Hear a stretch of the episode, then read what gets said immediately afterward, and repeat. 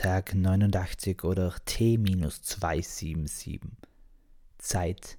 Ja, die Zeit ist so ein Mysterium, kein Mysterium fidei, würde ich jetzt behaupten, obwohl der Augustinus damals dazu ja auch schon einige gläubige Gedanken hatte, wobei diese eher philosophisch waren.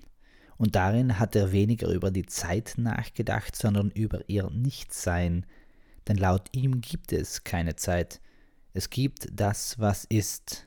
Das, was war, ist ja nicht mehr und damit gibt es die Vergangenheit auch nicht. Und das, was sein wird, ist noch nicht und damit ist auch die Zukunft reine Vorstellung. Lediglich der Hauch eines Moments ist erkennbar und nutzbar.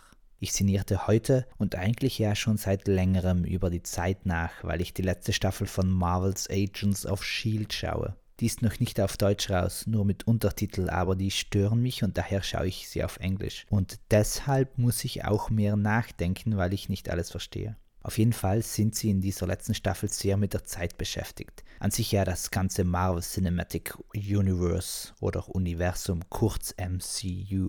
Oder wie es Luke von der Nerd Factory, meine Informationsquelle für Marvel-Wissen, sagt, das MCM, das Marvel Cinematic Multiversum. Was mich lediglich daran stört, ist, dass das Zeitverständnis in den verschiedenen Multiversen ein unterschiedliches ist. Bei den Shield Agents zum Bleistift kann die Vergangenheit die Zukunft verändern.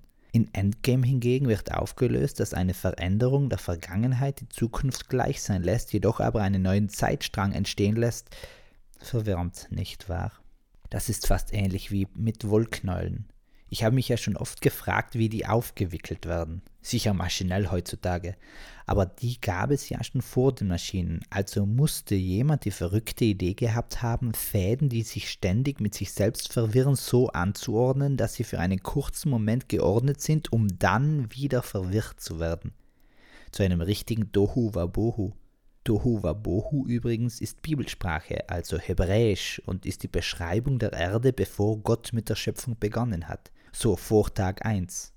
Folgendermaßen hat er bereits am Tag 0 die Kugel geschaffen oder biblisch gedacht die Scheibe. Aber egal. Die Beschreibung sagt, dass am Anfang oder im Anfang alles wüst und leer oder öde war. Und das Wort dafür ist eben Tohu Wabohu. Klingt eher afrikanisch, hätte ich immer gemeint. Aber da ist neben Hokus Pokus ja schon das nächste spannende Wort, welches uns das Christentum, in dem Fall zwar schon das Judentum, eingebracht hat. Die Hokuspokus-Geschichte habe ich ja schon erklärt, oder? In einer früheren Folge, die es nach Augustinus ja gar nicht gibt. Und sonst wäre heute The Masked Singer wieder gestartet.